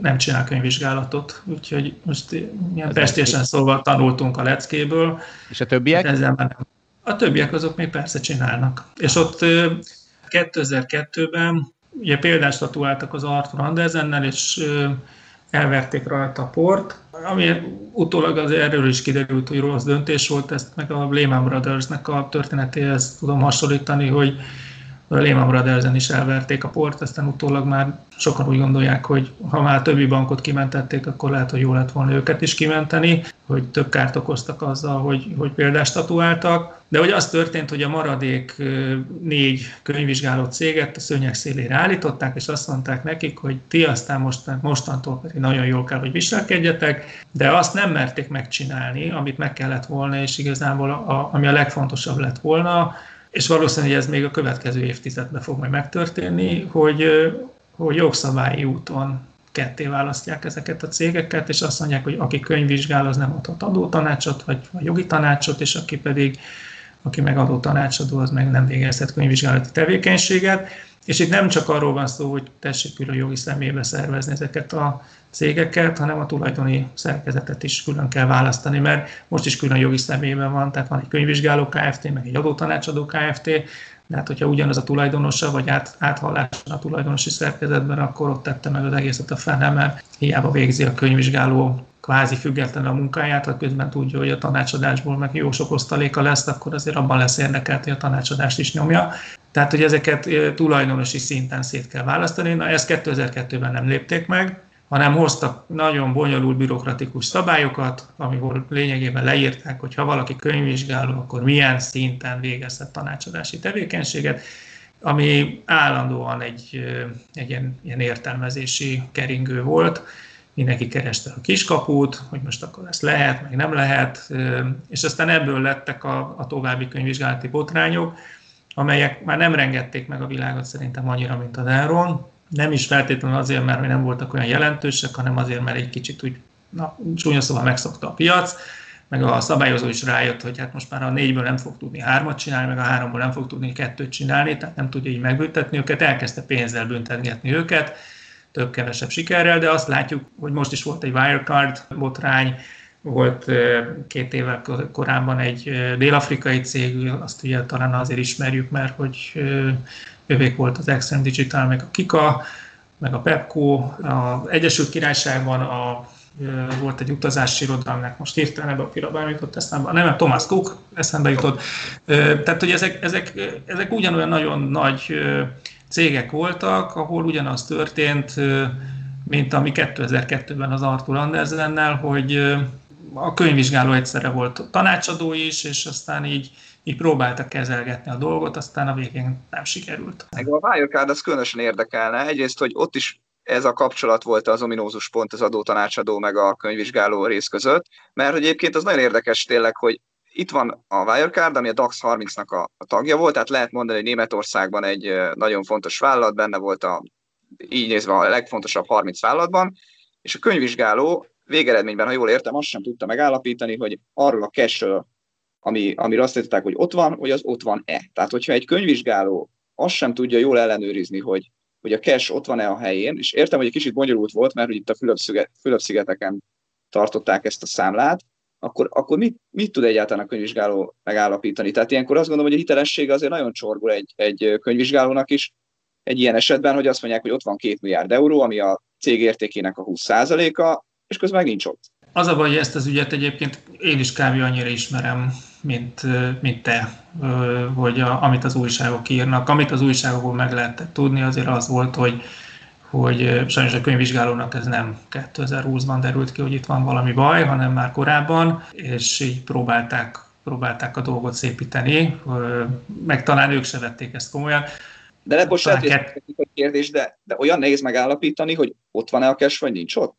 Ez le, lehet, hogy nehéz, mert hogy én nem ne, tudom. Nehéz, ugye, nehéz le... mert, hogy, mert hogyha most ő azt, na jó, tehát hogy szerintem főleg a pénzügyi világban sokkal jártasabbak vagytok, mint, mint én, de hogy, hogyha ha itt most értékpapírosítanak valamit, vagy különböző hitelkonstrukciókon vándorol a pénz, na, tehát hogy, hogy az nem olyan könnyű ezt a dolgot átlátni. De hogy mondok egy hazai példát, 2000-ben volt ugye a KNH Equities-nek a botránya, ami, ami szerintem nagyon hasonlít sok tekintetben erre a történetre, ahol lényegében nem a számíteli értelemben, hanem a szószoros értelemben egy kettős könyvelés volt, tehát volt egy olyan egy könyvelés, amit a könyvvizsgálóknak csináltak, meg volt egy olyan, amit meg a belső menedzsment eh, csinált, és, eh, és hát ugye hamisították a papírokat. Na most itt valószínűleg pontosan ugyanez történt, hogy a könyvvizsgáló érezhette, meg láthatta, hogy itt valami félre megy, azt, hogy ő tanácsadási oldalon mennyire volt elfogult, ezt, ezt nem tudom természetesen kívülről megmondani. Azért a nagy tőzsdei cégekre jellemző, hogy, hogy nem egy adó tanácsadójuk van, hanem több, tehát hogy valószínűleg, hogy, hogy, hogy ilyen szempontból is lehetett érdekelt a, a könyvvizsgáló, hogy, hogy ne borítsa a bilit. Nyilvánvaló, hogy így objektíven a végeredményt látva itt egy, egy óriási mulasztás történt, és, és az is valószínű, hogy, hogy, hogy ez részben annak is betudható, hogy valamilyen szinten érdekeltek voltak abban, hogy ez a dolog menjen tovább, és hogy, hogy ne ők, ne, nekik kelljen felborítani a bilit. A végén aztán egyébként ők borították, tehát hogy csak nem zárták le, csak nem zárták le ezt a beszámolót, tehát hogy utolérte a, a végzett a könyvvizsgáló, tehát érezte, hogy ezt most már nem írhatja alá, de hát egy ilyen kollektív csodavárás volt, hogy, hogy próbálták húzni, halasztani. Talán lezárva ezt a sztorit, a Wirecard a 150 eurós árfolyamából leesett a nyáron 1 euró környékére, és azóta ott stagnál, tehát egyre úgy tűnik, hogy nincs visszajövetel számukra, azt hiszem a tőzsde ezt áramza. Nem tudom, hogy a könyvvizsgálója az mennyire rendült bele, de ahogy a szavaidból kiveszem, akkor nem nagyon. Esetleg kap egy pénzbüntetést, ugye? Úgy tűnik kevésbé, igen. Hát, tehát ez a baj egyébként ezzel a, és akkor visszamegyek oda, hogy miért baj az, hogyha az ötből csinálnak négyet, hogy már ez a négy is nagyon kevés, tehát hogy, hogy kaphat egy nagy pénzbüntetést, amit általában ilyenkor akkor így belenyúl globálisan a, a cég a zsebébe, és akkor ki fognak fizetni, de hogy hogy igazából a, a, a megoldást az fogja elhozni, hogyha ha ténylegesen leválasztják a könyvvizsgálatot a, a többi szektorról, és tényleg független könyvvizsgálóként tud működni. Ennek egyébként az lesz az oka, vagy a, a, a következménye, hogy meg fog nagyon drágulni a könyvvizsgálat, mert most nagyjából úgy vannak árazva, hogy a könyvvizsgálat nem olyan drága, ellenben a tanácsadás az igen, és azt hozza a sok profitot, hogyha, hogyha a könyvvizsgálónak le kell mondania majd a tanácsadási profitról, akkor ez óvatatlanul a, a könyvvizsgálati árak emelkedését fogja hozni, aztán majd meglátjuk, hogy, hogy ez mennyire fog sikerülni. Na hát akkor én nem kérek semmiért bocsánatot, viszont úgy látom John McAfee sem, vagy nem tudom, és ugye alapvetően ez volt az, ami, ami bennem ezt megindította, hogy hívjunk már valakit, aki ismeri az ő lelküket. Ugye John McAfee néhány hete, nem is tudom, hát mindesetre rendőrök vitték el, az biztos, különböző adó csalásért, adó praktikákért, és akkor benne mindig fölmerül ez, hogy olyan emberek, akiknek tényleg végtelen pénzük van, és igazából tök mindegy nekik, vagy hát legalábbis szerintem tök mindegy, hogy most 400 millió dollár ül a folyószámláján, vagy 200 millió dollár, de ezért a dologért hajlandóak ugye ilyen határeset adó nem tudom, hogy csalásba vagy sem belemenni, aminek az a vége, hogy esetleg börtönbe mennek. Tehát itt nagyon pici az upside, nekem úgy tűnik a downside meg óriási, és mégis csinálják. És akkor Karesz, szerinted miért történik ez? Én nem fog John McAfee fejébe belelátni, de én azt gondolom, hogy ha adózásról van szó, akkor ez egy olyan téma, amihez mindenki ért, és hogy teljesen mindegy, hogy valaki gazdag vagy szegény, ugyanúgy utálja a témát, tehát hogy, hogy, hogy adózni nem jó dolog és az adózást azt nagyon erősen az érzelmek irányítják, mármint hogy az adórendszert hála Istennek nem, de hogy magát az adórendszerhez való viszonyulást, és egyszerűen hát valószínű, hogy John McAfee-nek az volt az érzése, hogy ő ezt saját tehetségének és, és izzadságos munkájának köszönhetően megkereste ezt a pénzt, és, és ez az övé. És ebből ő nem akar adni az államnak, mert ő nem látja, hogy ő ebből mit fog visszakapni, és hogyha ezt ilyen nagyon szűken és önző módon nézzük, akkor ez így is van, hogy általában a gazdag ember az, az töredékét fogja visszakapni az államtól a, annak az adónak, amit ő egyébként befizet, és hát ugye nem mindenkinek ugyanaz a, a, az érzelmi mechanizmus ezzel kapcsolatban. Vannak, akik akik Norvégiában születtek, vagy Svédországban születtek, ők ezt, ezt máshogy érzik. John McAfee-nek úgy volt valószínűleg beállítva az érzelmi skálája, hogy, hogy hát a fenéket fogom én ezt az államnak odadni, lesz, ami lesz, akkor sem, és ki fogok találni mindenféle technikákat, hogy ezt a dolgot el tudjam titkolni az állam elől. Egyébként ez a hozzáállás mondjuk sportolók esetében az elég tipikus, tehát hogy ők, ők nem, pénzügyileg nem túl tudatos emberek, ott például azért nap mint nap hallunk ilyen történetekről, hogy sztárfocisták így jártak, meg úgy jártak, ugye Cristiano Ronaldo, meg, meg, meg, meg Messi. Lionel Messi, és már belelépett ugyanebbe a, a, a folyóba. Tehát, hogy hogy itt, itt én azt gondolom, hogy az emberi gyarlóság az nem pénzkérdés, hanem, hanem mindenkinek van egy érzelmi készlete, ami, amiből gazdálkodik, és valaki úgy gondolja, hogy, hogy megéri adót fizetni, mert akkor az egészségügy, meg az utak, meg a, meg a tudom, oktatás, és hogy, hogy akkor hova járna a gyerekem, ha nem fizetnék adót. John McAfee-nek meg lehet, hogy nem volt gyereke, aztán ez neki nem volt fontos. Tehát oda akarok kiukadni, hogy szerintem ez nem nem pénzkérdés, és hogy az embereknek kockázatviselési képessége az, az a belátó képességükre nem, nem, nem, nem, szem, nem feltétlenül van tekintettel. És akkor ezzel vége Radnai Károlyjal való beszélgetésünk első harmadának. Következő valószínűleg két adásunkban adunk le még két epizódot, amiben szó lesz a technológiai vállalatok megadóztatásáról, az igazságos adórendszerről úgy általában, valamint a magyar filmipar és Andy Vajna kapcsolatáról. És akkor most visszatérünk a Balázsjal való beszélgetésünkhöz. Hát most ennyire aktuális a podcastünk, holnap állítjuk át az órát egy órával, és lehet, hogy utoljára, vagy ut- utoljára előttire. Mert... Annyiszor, annyiszor hallottam én már ezt, aztán mindig át. Miről beszélsz? Hát te nulla éves vagy, hogy hallott? Én még sose hallottam ezt. Én meg ezt hát sose hallottam. Csak óta mindig mondják, hogy már befejezik, aztán sose. Ez lehet, hogy a te szüleid ezzel itegettek. De akkor ez valami új dolog. Én, azt, én, én, még ilyen, én, hát én annyira nem voltam ennek sose a kapujában, hogy volt egy időszak, amikor, amikor egy, egy pártot akartam ind, ind, indítani, egy ilyen egy, egy ilyen one issue partit, mint, tehát ilyen egy, amit tudom, együgyű, biztos nem így mondják, de mondjuk itt egy ilyen együgyű pártot, ami, ami, mint például a Brexit párt volt, ugye? És, és ezzel az is jól akartam, csak aztán kirántották a lábom alul a, a szőnyeget, mert hát hirtelen valaki ott Brüsszelben ezt felkarolta, és hát végül is az örülök neki, az az igazság. Ezt a Telexen olvastam egy, egy, egy rohadt jó cikket erről, ami, amiben tényleg minden benne van, hogy mi van az idő átállítással, és, és ilyen cikkekkel kell a Telex, és kedves Telex, a vírussal rettegtetni már teljesen fölösleges. Arra ott van a többi portál, meg már amúgy is mindenki megtalálta maga szerepét. Tehát az értelmiség az rettegi szorgalmasan, a nem értelmiség az leszarja bölcsen, e, nekem meg már megint nincsen barátom, de akkor térjünk át az Index cikkre, ami azt üzeni, hát hamarosan vége ennek az ostoba tortúrának, ennek az időátállításnak. És például az is kiderül belőle, hogy ugye azzal magyarázták, hogy ez mekkora gazdasági előny, és akkor valaki kiszámolt, hogy ez 450 forintnyi előny egy magyar embernek minden egyes átállítás, vagyis egy évnyi átállítás, óriási, viszont óriási szívás. Pláne, ha gyereked van, hogy beszéled rá a gyerekedet arról, hogy figyelj, most egy órával korábban kéne feküdni, mert egy órával korábban fogsz kelni, hát, hát gratulálok annak, akinek ez sikerül.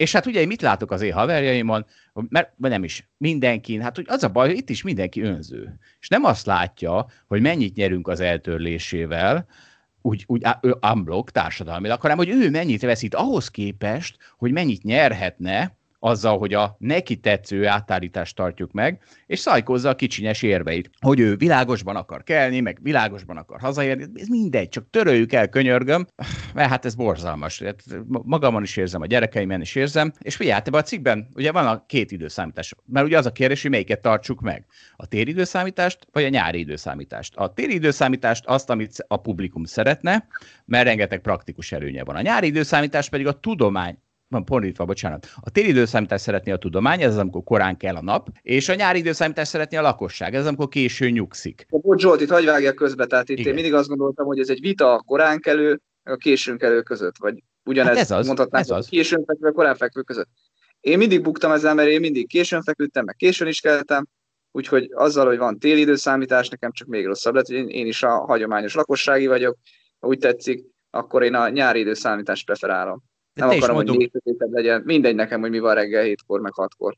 Hát igen, de te is mondogatod, látod a saját kicsinyes érveit, azzal rájönnél, hogy tök mindegy, hogy melyik van, csak egy maradjon, könyörgöm, é, majd megszokod úgy is, és egyébként én egy kvázi objektív érvet láttam, ez itt az Telex cikkben is szerepel, amellett, hogy miért jobb a a nyári időszámítás. Az azért, mert ugye délután fáradtabbak az emberek, és hogyha a délutáni csúcsforgalomban vezetnek fáradtan és korán sötétedik, akkor az nagyobb baleset számhoz vezet. Tehát gyakorlatilag ezt az egy objektív érvet láttam, mert az, hogy most ki, ki a nyár, ki reggel szereti a világosságot, ki délután, ezt gondolom fele-fele. Úgyhogy állítom, hogy alapvetően tök mindegy, pláne ugye a home office-ban, hát most már aztán meg miért nem tök mindegy. Hát, de nem, nem mindegy, hát gondolj bele, tehát a munkaidőnk nekünk mondjuk a oldalkezőben 9 órakor kezdődik. Én úgy időzítem a kelésemet, hogy nem sokkal előtte kelek, de úgy azért igyekszem, hogy munkaidőre kész legyek. 9-re már dolgozzak. Ezt nem mondom most el, hogy arra hány percet szánok, kevesebb. De a lényeg a lényeg, hogy akkor a munkaidőt is állítsák át nekem, mert különben bukni fogok. Ja, mit fogsz bukni? Balázs hozzá fogsz szokni. Hát most tök mindegy, ha... Hát nem, nem fog nyolckor kelni azért, hogyha kilenckor van a munkaidő kezdete, és akkor egy órával kevesebb lesz világos nekem majd délután. Tehát te azt állítod, hogy hozzá fogok szokni. Hogy tudok hozzá szokni, hogyha korábban kezdtek el kelni? Hát nem, azért nem, nem akarok korábban kelni, hogy egyébként minden más miatt nem kell korábban kelni. Nem, én nem nagyon értem, hogy miről beszélgettünk. Én azt mondom, hogy ahhoz fogsz hozzászokni, hogy reggel van világos, vagy délután van világos, ehhez fogsz hozzászokni. Tök mindegy lesz, hát télen hát, folyton sötét de, van. Még de nem. De hogy reggel van világos, csak azt a részt bukni fogom, ezt most mondtam el. Jó, de hát ezt mondom, hogy az, hogy neked ez fáj, az már az egyéni szoc... A főnökeink, ha előre nem hozzák a 9 órás kezdést, 8 órás kezdést, akkor nem fogok bukni, mert akkor kénytelen leszek felkenni. Értem Balázs, de erről beszélek, hogy az egyéni szoc problémát, hogy te a reggeli világosságot nem szeretnéd elbukni. Hát... Nem, az nem érdekel a reggeli világosság. Engem a délutáni világosság érdekel. A akkor a délutáni. Akkor a délutáni. Hát, na ez az. Redőny, lámpa, mindent megold. És figyelj, van egyébként még egy objektív érvem az egész mellett, hogy melyik legyen a téli vagy a nyári. Hát óriási hülyesség lenne, ha az utolsó óra átállításunk ez nem egy olyan lenne, amivel nyerünk egy órát. Mert azért azt remélem, azt azért te is érzékelt, hogy azért nem mindegy, hogy veszítünk egy órát, vagy nyerünk egy órát, mert amikor nyersz egy órát, egy órával tovább aludhatsz, bármi történik. Szóval szerintem az legyen az utolsó, és ez, ez egy elég objektív ér emellett az nem, egészben. Nem hiszek semmiben, én azt szeretném, hogy tudod, mi legyen, fél kilenckor keljen fel a nap, valamit csinál, csinálni kell, hogy az úgy legyen, és akkor nekem úgy lesz a legjobb. Ezt tudod, hogy tudod megoldani, hogy mindig költözöl egy naponta egy ilyen, egy ilyen 20 kilométert keletre, vagy nyugatra. Igen, igen, ott más lesz az, hogy ha mennyi az idő. Tehát ezt nekem senki nem csinálja meg ezt a fél kilenceset. Mert Magadnak. akkor az időzóna sikerül. Magamnak sem tudom megcsinálni. Na mindegy, elfogadom, elfogadom, hogy ez egy ilyen bukósztori. Szegény avokádók. Boomerek megint megszivatják az avokádókat. Újabb. Azt hiszem, hogy az avokádók későn kelnek, a boomerek meg korán, akkor, akkor itt megint egy ilyen egyenlőtlenséget vélek felfedezni, majd meglátjuk, hogy most végül is merre fognak, meg, melyiket törlik el, az nyárit vagy a télit, és akkor meg kiderül, hogy hogy állunk az egyenlőtlenségekkel. Ó, Balázsi, akkor mindig előhúzom azt a 10-20-30, esetleg 200 évet, amivel tovább éltek, és akkor légy szíves maradj csöndben. Hát ez még nem bizonyított. Na és akkor menjünk rá a Revolutra. Nem akarunk Revolutot reklámozni, tehát más is írogat róla, úgyhogy akkor itt most a portfólión olvastam egy nagyon jó cikket, ahol az a, az a kérdés, hogy miért dühösek a bankok a Revolutra, és Idézek belőle, nemrég Csányi Sándor az OTP vezére kritizálta a Revolutot és a TransferWise-t, mivel úgy látja, méltánytalan versenyfeltételek vonatkoznak a brit fintech cégekre. A fő probléma szerinte az, hogy a Magyarországon működő, de külföldön adózó fintech cégeknek nem kell tranzakciós illetéket fizetniük. Balázs, tudod, mi ez a Stockholm szindróma? Tudom. Na, remélem a hallgatók is tudják. Hát én ezt vélem felfedezni ebben a címben, hogy miért dühösek a bankok a Revolutra. Hát miért a Revolutra dühösek? Hát nem a Revolut csinált ezt a tranzakciós illetékadót, vagy mi a túrót, hát ezt arra legyenek dühösek, aki azt csinálta. És, és ugye ezt a dolgot, ezt írtam még amikor az Uber még velünk volt a boldog békeidőkben, írtam egy cikket arról, hogy ugye az Ubert is támadták arra azzal, hogy hát ők nem fizetnek adót. De hát ugye ez csak szokatlan. Tehát szokatlan, hogy bejött egy olyan cég, ami olyan területen is versenyzik magyar cégekkel, ahol eddig nem tudtak. Tehát ilyen ugye a taxis szolgáltatás, eddig azt hitték, eddig minden, minden taxis azt hitte, hogy van az a három-négy taxis cég, és majd az idézőjelben versenyzik egymással. Az OTP is azt gondolta, meg az összes bank, egyébként a világon az összes bank azt gondolta, hogy akik ott helyben ott vannak, leosztják a pi- nem leosztják a piacot, de implicite le van osztva a piac, és majd ők versenyezgetnek egymással, és akkor egyszer csak puff, bejön egy ilyen Revolut, vagy egy TransferWise, és akkor próbálkoznak ilyen teljesen lehetetlen érvekkel, mert hát ez az érv, hogy az a, az a valaki nem fizet adót, hát ez igaz, a ázsiai textiliparra, a svájci csokoládékészítőre vagy a svéd bútorgyártó sem fizeti meg ugyanazokat a magyar adókat, amelyeket egy itt tevékenykedő iparosnak kéne. És igen, van, hogy gyakran ebből versenyelőnye is származik. Azért azt vegyük észre, hogy most visszatérve az Uberre, hogy az az adó, és most a cikkemről idézek, hogy az az adó, ami nem fizet be az Uber, nem elvész hanem ott marad a magyar fogyasztó zsebében, aki aztán ezt az államnál vélhetően sokkal hatékonyabban máshol költi el, ugyanúgy a magyar GDP gyarapítandó. Tehát ez, hogy nem fizetnek adót, hát örülök neki, mert én nem fizetem valójában azt az adót. Mit szólsz ez, Balázs? Hát szerintem csak a lényeget hagyott ki, tehát hogyha egy adott piacon a versenytársak másféle adót fizetnek, többet vagy kevesebbet, az azért probléma, azt gondolom, mert az torzítja a piacot. A, verseny, a versenytársaknak. A versenytársak itt kevesebb adót fizetnek, tehát én megértem, hogy az OTP fel van háborodva. Azt lehet, hogy az OTP-nek a államra kéne felháborodni lennie, és nem a, nem a TransferWise-ra meg a Revolutra. Ettől még a felháborodást azt maximálisan értem.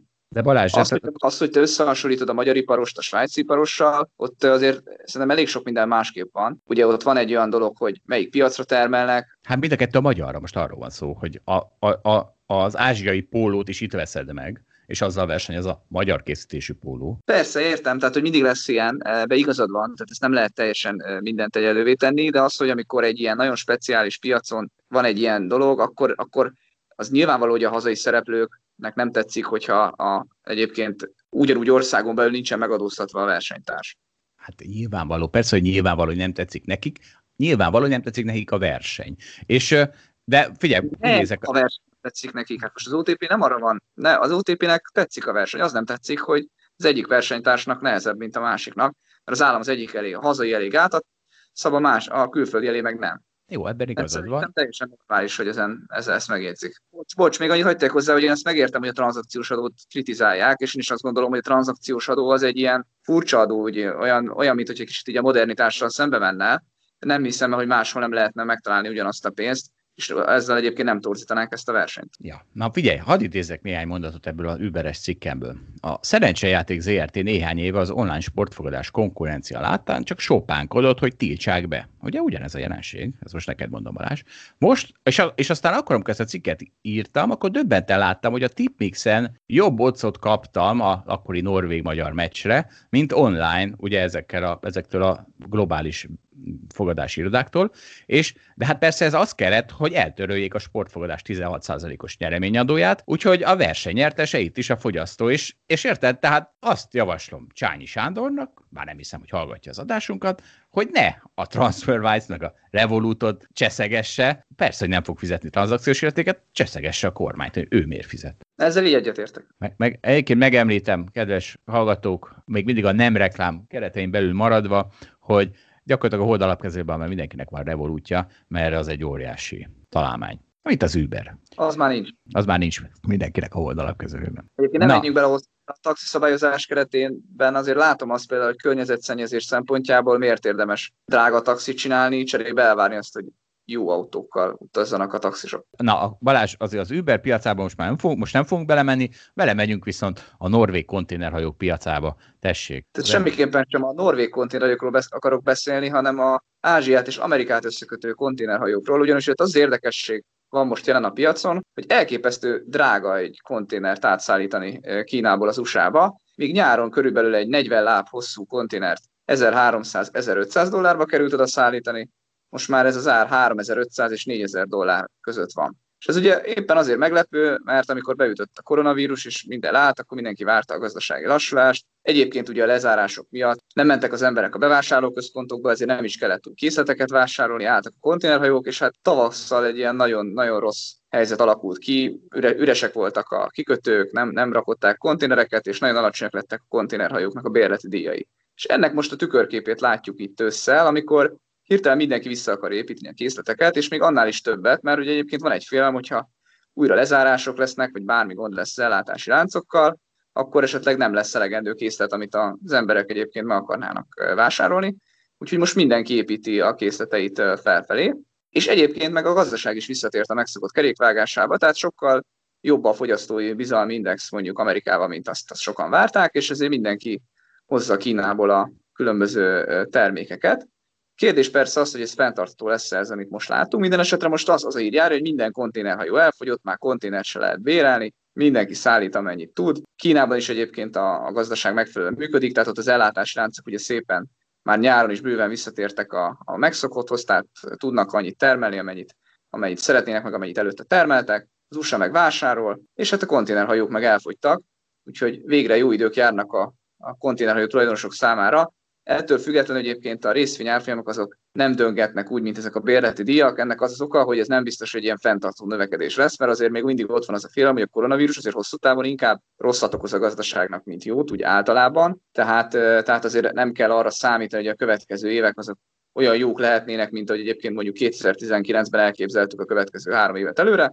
Az biztos, hogy ez a tél most már jól fog alakulni, mert most már minden konténerőt kibéreltek, tehát most már egyre drágábban lehet ezekkel szállítmányozni a leglényegesebb elemét felejtetted ki a sztorinak, hogy sippageddon van, egyszerűen az, hogy így az év végére elfogynak a hajók. Ez olyan, mint amikor az olaj, olajpiacon elfogytak a tározók, és mínusz 37 dollárig esett az olajának. És akkor meg a tankerek a bérleti díja ment föl, mert ugye már a hajókban kellett tárolni az olajat, mert az is megérte, és akkor már nem is az volt a feladat a hajóknak, hogy szállítsák A-ból B-be az olajat, tehát nem az volt, hogy Iránból el kellett vinni mondjuk a Dél-Koreába, vagy Kínába, meg Japánba, ugye, ahol meg olajat importáltak, hanem egyszerűen csak állt a tengeren, mert már tározóra sem volt pénz, és akkor a hajók voltak a tározók. Hát ez egy extrém helyzet volt az is, most egy extrém helyzet van, de azért ez, ez lehet tartósabb olyan szempontból, hogyha jó a gazdaság, akkor tartós lehet. Mi lehet ugye ennek rossz? Hát, hogyha nem a Biden nyer, akkor gyengül a világkereskedelem, ha nem a Biden nyer, akkor ugye nem lesz akkora fiskális stimulus, vagy esetleg nem tudnak olyan gyorsan megegyezni, abból is baj lehet. Vagy egyébként ugye a szenátus nem veszi által, tehát a felsőházat nem nyeri meg a demokrata párt,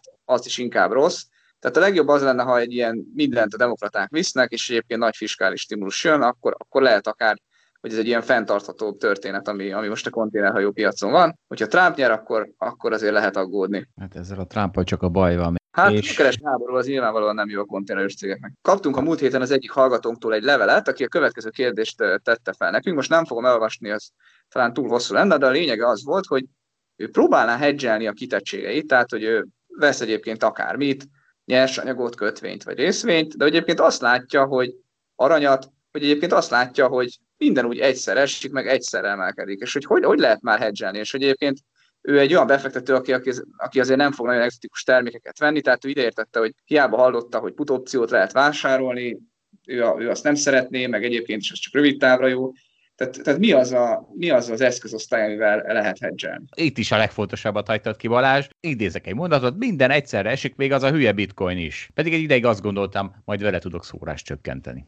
Hát igen, még a bitcoin is együtt esik a többi részvényel. És egyébként nagyon nehéz erre a kérdésre válaszolni, mert gyakorlatilag arra kell válaszolni, hogy mi az az eszközosztály, vagy mi az a részvény, vagy bármi, amit megvehetünk, arra az esetre egyébként úgy minden részvényes általában, meg úgy minden esik. Szerintem erre nincs, nincs könnyű válasz. Ugye mondhatjuk azt, hogy a VIX fog mindenképpen felvenni. Ez egy, a VIX az egyébként a opciós volatilitást méri, de a, a hallgatói kérdésben benne volt az, hogy egy egyszerű termékre kíváncsi az illető, hát ez nem egy egyszerű termék.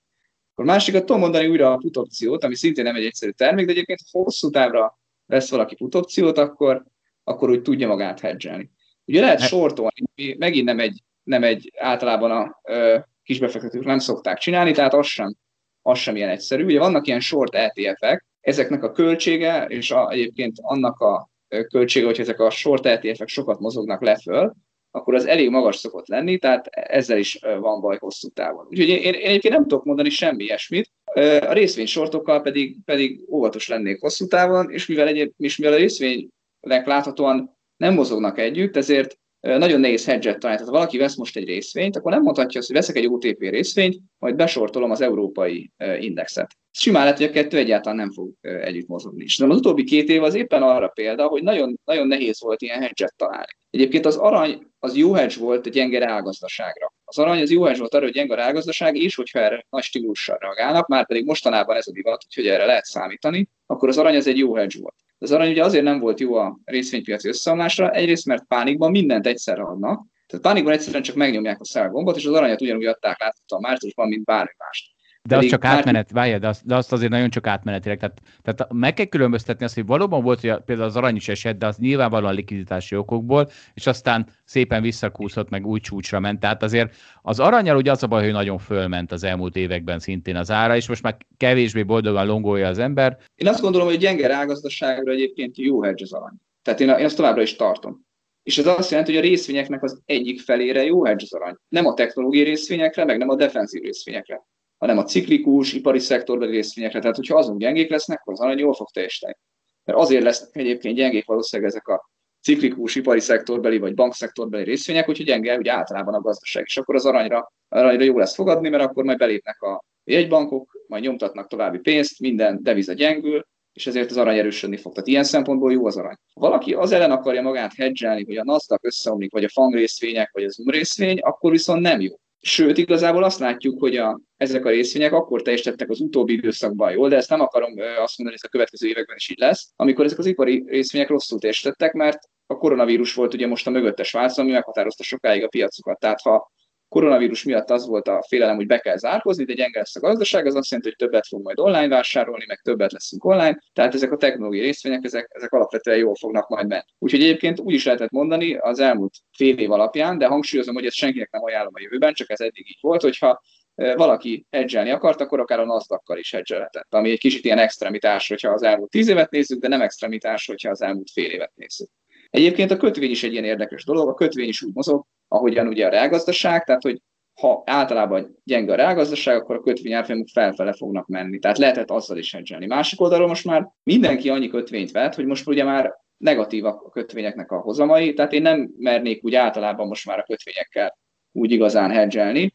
Nem tudom elképzelni, hogy még hosszú távon ezeknek az árfolyama sokat mehetne felfelé. De igazából már ezt gondoltuk két éve is, amikor nem tudom, csak egy százalék volt a német 30 éves hozam, most meg már mínusz 20 bázispont, most azt gondoljuk, hogy már nem tud, még most már negatív, most már nem gondoljuk, hogy még negatívabban mehet át, ki tudja, tehát lepődtünk már meg. Én azért azt gondolnám, hogy valahol a kötvénypiacnak, a kötvénybúlpiacnak a, a végéhez lehetünk inkább közel. Összefoglalva én azt hiszem, hogy megpróbálkoznék, ha nagyon akarnék ilyesmi hedget, akkor egy távoli uh, put opciókkal. Tehát, mert ugye az a baj, tehát az igaz, hogy a közeli put opciókat, azokat nagyon ügyesen kell kibeugrálni, hogy, hogy jól működjenek. De egy távolít vesz az ember, akkor az, az talán ebből a szempontból védettebb. A másik meg, hát én azért az a bitcoinban én még azért bíznék. És még nem választottam meg egyébként a kérdést, de a végére akartam hagyni a lényeget. Az pedig az, hogyha valaki hedgelni akar, akkor ne abba gondolkodjon, hogy a kitettségét csökkentse valami újabb vétele, vagy valami újabb eladása, hanem egyszerűen csökkentse a kitettségét simán, tehát adja a részvényét. Nem lehet máshogy biztos elcsinálni, én azt gondolom. Legalábbis az elmúlt évben ez, ezt mutatta a tapasztalat. Részvényindexek nem voltak jó, csak az egyéni részvények. Na hát és figyelj Balázs, sok szempontból folytattuk az előző adást, most itt van még egy. Ugyanis az történt, és egy kicsit félek, hogy te instant tudatosodást fogsz szenvedni. Az történt, hogy a Barcelona öltözőjében balhé támadt, ugyanis Gerard Piqué, ugye az egyik ikonikus alakja a Barcelonának, aláírt, meghosszabbította a szerződését, miközben a játékosok azt beszélték meg, hogy addig senki nem hosszabbít, amíg a klub le nem tesz arról a tervéről, hogy minimum 25%-a csökkenti a labdarúgók fizetését ebben az idényben. És Miért félek a te tudathasadásodtól? Hát itt vannak a Barcelona labdarúgói, ezek nem a felső egy százalék, ez nem is a felső egy ezrelék, ez a felső egy tízezrelék vagy százezrelék, és szakszervezetbe tömörülnek, és szivatják a munkaadójukat azért, mert nem hajlandóak lemondani a végtelen fizetésük 25%-áról egy ilyen szezonban, amit most látunk. Balázs, most akkor mi van? Hát nem tudom, tényleg tudatosodásos állapotba kerültem. Bár én nem állok ki a szakszervezetek mellett, úgyhogy emiatt azért nincs teljesen igazad, de ha így lenne, akkor valóban tudatosodásos állapotba kellene, hogy szenvedjek. Az ember azért itt nehezen tudja félretenni a zsigeri érzelmeit, amit itt feljönnek a focisták kapcsán, hogy még ez sem elég nekik, még ennyi empátia sincs bennük, hogy esetleg tényleg szegény klubnak kiestek a bevételei ebbe az évben, és ezért 25%-kal csökkenteni kéne a csillagászati összegű fizetésüket. Hát nem tudom. A másik oldalról viszont Piki, ha ezt ígérte a csapattársaknak, hogy úgy fog cselekedni, hogy mellettük áll és szervezi őket, akkor tényleg nem szép dolog tőle, hogy megszegte egyébként a szavát. Jó, hát nem piki moralitásáról szeretnék beszélni, de egyébként ez tényleg érdekes téma, tehát ugye a szakszervezet mire jó, hogy minél nagyobb pénzt átcsoportosítson a tulajdonosok zsebéből a munkavállalók zsebébe, akkor van baj, ha túl nagy hatalmuk van. De hát itt azért nehéz, nehéz bármelyik oldal. Tehát a Barcelona klubot is nehéz sajnálni, meg a Barcelona labdarúgóit is elég nehéz sajnálni. Hát itt nem tudom, itt, szerintem itt még, itt még a legdurvább uh, szociáldemokrata érzelmű kollégánk se tudná, hogy hova álljon. Így van, így van, ez bonyolult kérdés, túlságosan is. De ezért volt jó, hogy végre játszott a Barcelona Fradival, és olvastuk ezt a cikket, hogy utána mi történtek a Barcelona öltözőjében. És akkor Balázs, hát ezt is, ezt is egy hallgatótól kaptuk, ugye a szokásos felvezetővel. Ez már a tető? Ugye ez már a, ez már a piac teteje? Mert az a helyzet, hogy Lana Rhodes, pornószínésznő, a hölgy egyébként kifejezetten csinos, majd linkeljük a linket az alablogom. Szóval Lana Rhodes azt üzeni, hogy mindenki most vegyen részvényeket, nem, azt üzeni, hogy mindenki vegyen részt a nem tudom milyen trading szemináron, ugyanis most van a megfelelő idő, hogy beszálljunk a részvényekbe. Balázs, ismerős a művésznő? Zsolt, ha ismerném, akkor se mondanám itt be ezt most több ezer ember előtt. Úgyhogy azt kell válaszoljam, hogy nem ismerős. Jó van, Balázs, Ugyanez egy őszinte podcast, de akkor ezek szerint nem egy mesztelenül őszinte. És akkor, kedves hallgatóink, mindenkinek részvényvásárlásban gazdag hétvégét kívánunk, bár a tőzsdék zsárva vannak. A viszont halás. Sziasztok!